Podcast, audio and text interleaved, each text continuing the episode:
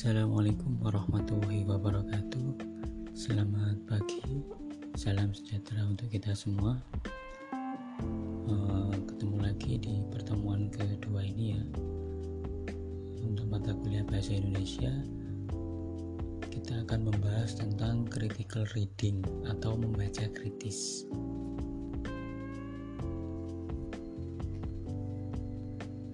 Apa hakikat membaca kritis? Ya hakikatnya adalah bagaimana orang itu bisa memberikan pemahaman kepada dirinya pada saat membaca sesuatu. Ya, jadi cepat memahami. Coba lihat eh, kotak yang warna merah itu ya. Coba teman-teman baca. Bisa baca sangat bisa ya. Karena di kotak yang merah itu adalah menurut saya belajar bahasa Indonesia itu sangat penting.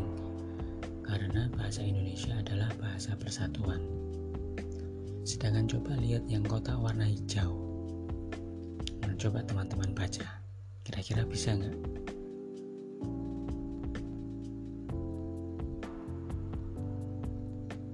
Saya rasa cukup sulit ya juga kesulitan dalam membaca ini ya. Coba kita kita bisa membaca cuman terlalu sulit ya karena tidak ada spasinya. Memang agak sulit membaca tulisan ini tanpa titik dan koma dan juga pasti lama kelamaan saya jadi pusing kepala. Nah itu bacaan di kota hijau tapi kita merasa sulit. Seperti itu. Definisi membaca kritis adalah kemampuan pembaca mengolah bahan bacaan secara kritis untuk menemukan keseluruhan makna bahan bacaan baik mana tersurat maupun mana tersirat. Melalui tahap mengenal, memahami, menganalisis, mensintesis dan menilai jadi dilihat yang tulisan bold ya yang hitam. Hitam sendiri ya. Ada mengolah dan menemukan. Jadi pembaca itu harus dituntut untuk bisa mengolah ya mengolah bahan bacaan dan menemukan apa makna-makna yang terkandung di dalam bacaannya tersebut. Selanjutnya kegiatan membaca dengan bijaksana penuh tenggang hati, mendalam, evaluatif, serta analisis, dan bukan ingin mencari kesalahan penulis. Jadi membaca kritis itu tidak mencari kesalahan penulis, tapi memahami makna yang tersirat maupun tersurat. Tahu artinya tersirat dan tersurat? Kalau tersurat itu tertulis ya, kalau tersirat itu makna yang terkandung di dalamnya. Selanjutnya, ciri-ciri pembaca kritis. Saat membaca sepenuhnya melibatkan kemampuan berpikir kritis ya. Jadi arah pemikiran kita harus kritis dulu. Tidak begitu saja menerima apa yang ditulis pengarang. Jadi yang ditulis oleh pengarang itu jangan mudah dicerna ya, dipahami dulu makna apa yang ada di dalamnya berusaha mencari kebenaran yang hakiki. Nah, dicari tuh kebenarannya. Tulisan dari pengarang tadi. Terlibat dengan permasalahan mengenai gagasan dalam bacaan. Nah apa tuh gagasan yang ada di dalam bacaan? Ide-ide apa yang dituangkan oleh penulis atau pengarang? Mengolah bahan bacaan bukan mengingat atau menghafal. Jadi biasanya dulu waktu kita masih sekolah ya itu terkadang kita sering disuruh menghafal ya. Menghafal bacaan menghafal matematika atau apa ya. Jadi cara seperti itu tidak bagus untuk seorang pembaca kritis. Ya jadi bahan baca itu diolah bukan diingat atau dihafal Hasil membaca untuk diingat dan diterapkan, bukan untuk dilupakan. Ya. Jadi setelah membaca ya, yang pertama diawali dengan mengolah ya. Setelah diolah baru dibaca dan diingat terus diterapkan. Jangan sampai lupa tapi bukan untuk dihafalkan. Seperti itu ciri dari pembaca kritis. Selanjutnya ada ragam membaca kritis. Yang pertama membaca teliti yang kedua membaca pemahaman tiga membaca ide 4. Membaca bahasa 5. Membaca sastra Apa maksud dari semua itu? Membaca teliti Saya kategorikan ada dua Yang pertama bentuk dan isi Bentuk adalah ketelitian memahami bentuk bahasa yang digunakan dalam bacaan Selanjutnya isi ketelitian membaca dalam memahami makna yang terkandung dalam bacaan. Seperti itu ya. Membaca pemahaman merupakan kegiatan membaca yang paling banyak dilakukan masyarakat, terutama para pelajar atau mahasiswa. Pada dasarnya, belajar dan membaca itu identik. Artinya, kegiatan belajar lebih banyak dilakukan dengan membaca pemahaman kalau kita belajar itu akan sering kali membaca. Ya, membaca untuk memahami bukan menghafal. Saya mengutip dari Debur ya tahun 1992 menyatakan tingkat pemahaman suatu wacana berbeda yaitu merentangkan tingkat pemahaman mulai dari sama sekali tidak mengerti sampai pada tingkat sangat memahami maksudnya adalah merentangkan pemahaman itu kita harus berpikir secara luas. Dari awalnya kita tidak tahu sama sekali atau tidak mengerti sama sekali sampai pada tingkatan kita sangat memahami. Selanjutnya membaca ide. Kegiatan yang memusatkan perhatian untuk menemukan gagasan pada bacaan. Menemukan gagasan. Gagasan itu bersifat abstrak dan tersirat jadi gagasan itu tidak nampak.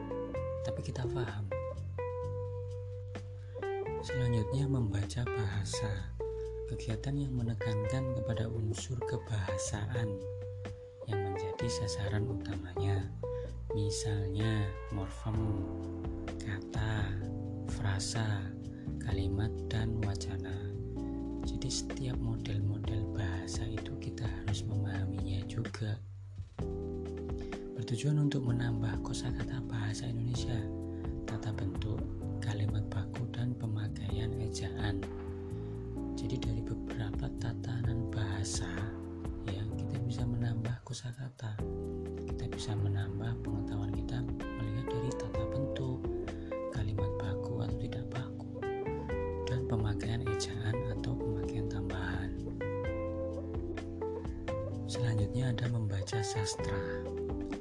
Kegiatan membaca yang menitik beratkan pada analisis unsur-unsur sastra. Ya, ini lebih ke analisis ya. Kesusastraannya. Sastra bisa dianalisis dari segi intrinsik dan ekstrinsik. Apa itu intrinsik? Yaitu unsur yang langsung membangun karya sastra. Misalnya tema, alur cerita, setting, sudut pandang, suasana, dan penokohan. Jadi yang terlibat secara langsung dalam penulisan bahasa atau penulisan sastra. Ya, orang uh, beberapa komponen yang harus ada di dalam sebuah uh, cerita itu ya, atau sebuah buku.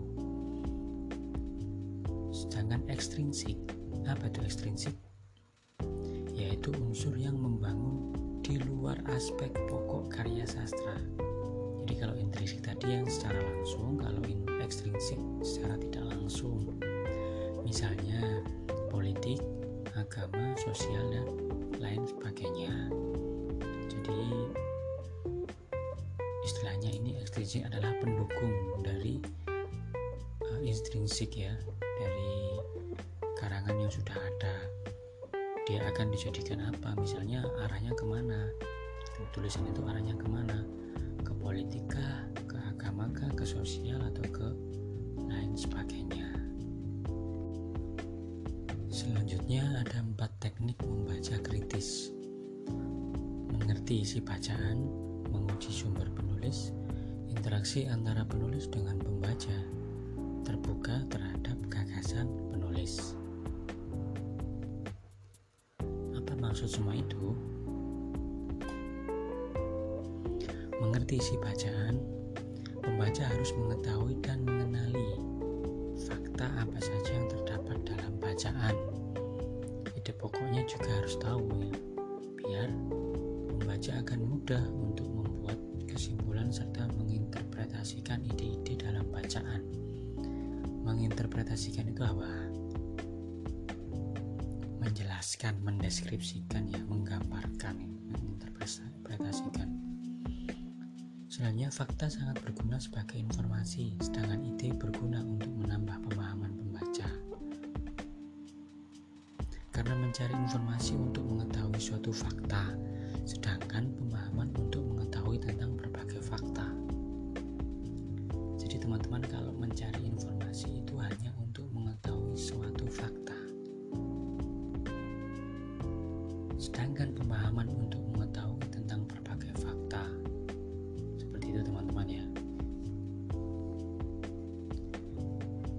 informasi itu untuk mengetahui saja, tapi pemahaman untuk mengetahui berbagai fakta.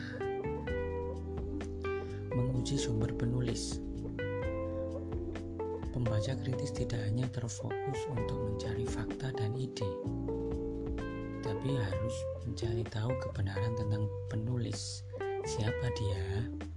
Apakah penulis memang berkompeten dalam bidang keahliannya? Jangan sampai orang yang ahli dalam bidang matematika tapi menulis sastra, menulis pantun, menulis puisi. Nah, itu bahan tulisannya atau buku-bukunya tidak akan bagus. Tidak akan maksimal hasilnya. Jadi teman-teman harus tahu dulu siapa penulisnya kalau ingin membaca sebuah buku atau sebuah cerpen atau sebuah karangan apa ya misalnya teman-teman harus tahu siapa dulu pengarangnya? Dia kompeten nggak dalam bidang itu? Seperti itu. Selanjutnya ada interaksi antara penulis dengan pembaca ya. Pembaca perlu menilai isi bacaan dan membandingkan dengan penulis-penulis yang lain. Maksud kata membandingkan dengan penulis lain adalah bagaimana gaya selingkung seorang penulis itu memberikan pemahaman kepada si pembaca jadi menilai gaya selingkungnya seperti apa? Apa gaya selingkung itu? Gaya selingkung itu adalah karakter tulisan ya. Jadi setiap orang itu mempunyai karakternya masing-masing dalam menulis. Seperti itu. Penulis mampu menyampaikan isi bacaan kepada pembaca. Nah outputnya nanti adalah penulis mampu menyampaikan isi bacaan kepada pembaca ya. Jadi kalau si pembaca itu bisa paham apa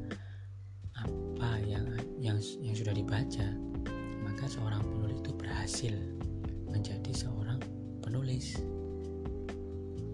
Selanjutnya terbuka terhadap gagasan penulis.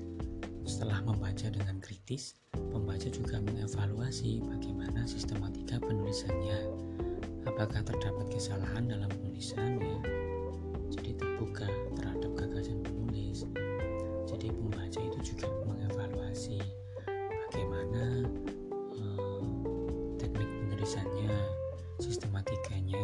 apakah sudah benar atau sesuai dengan uh, tekniknya atau belum. Kalau belum itu menjadi masukan untuk seorang penulis. Selanjutnya ada membaca kritis artikel ilmiah. Artikel ilmiah merupakan tulisan yang didasarkan pada ilmu pengetahuan yang merupakan hasil penelitian atau hasil penyelidikan terhadap suatu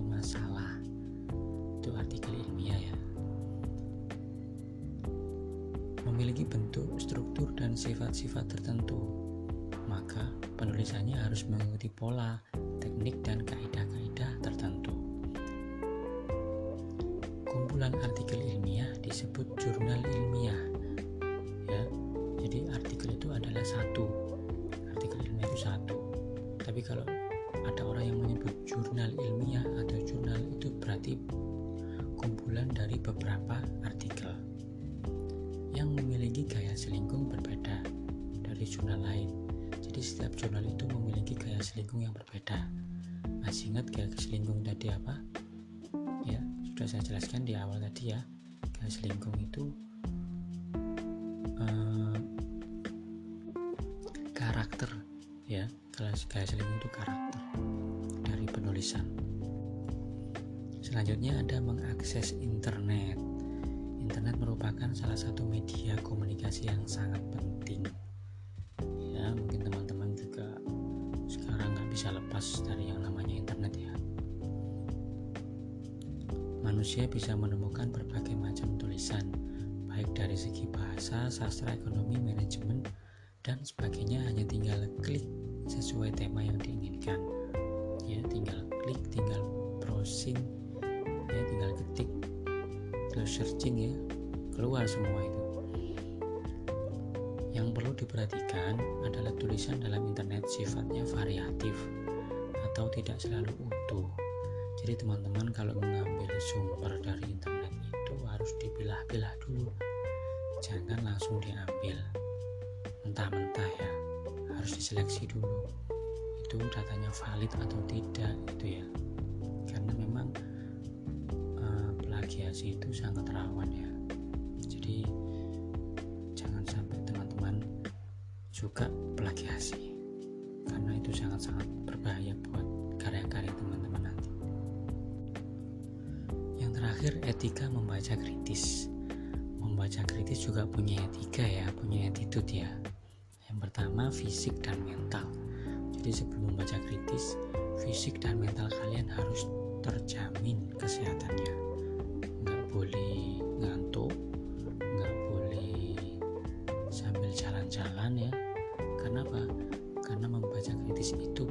konsentrasi yang tinggi yang kedua ruang baca jangan sampai teman-teman kalau mau membaca kritis itu di dalam mall atau di dalam pasar ya atau di dalam kelas itu teman-teman tidak akan bisa fokus ya dalam membaca kritis yang ketiga, sikap membaca. Nah, sikap membaca juga perlu diperhatikan. Jangan sampai sikap kalian itu misalnya bersikap tidur-tiduran, bersikap sambil eh, jalan-jalan, sambil ngobrol, sambil teleponan sama pacarnya mungkin ya. Nah, itu jangan sampai terjadi. Kenapa? Karena membaca kritis tidak akan bisa menemukan poinnya. Jadi ada tiga itu etikanya. Nah ini diingatkan sama Kemendikbud nih Mau nilai bagus tapi nggak belajar Belajar ya teman-teman ya Ya untuk pertemuan kali ini Saya sudah ya nah, Kalau memang teman-teman perlu membaca ya silahkan membaca karena membaca adalah jendela dunia ya jadi selamat membaca. Sekian dan terima kasih. Wassalamualaikum warahmatullahi wabarakatuh.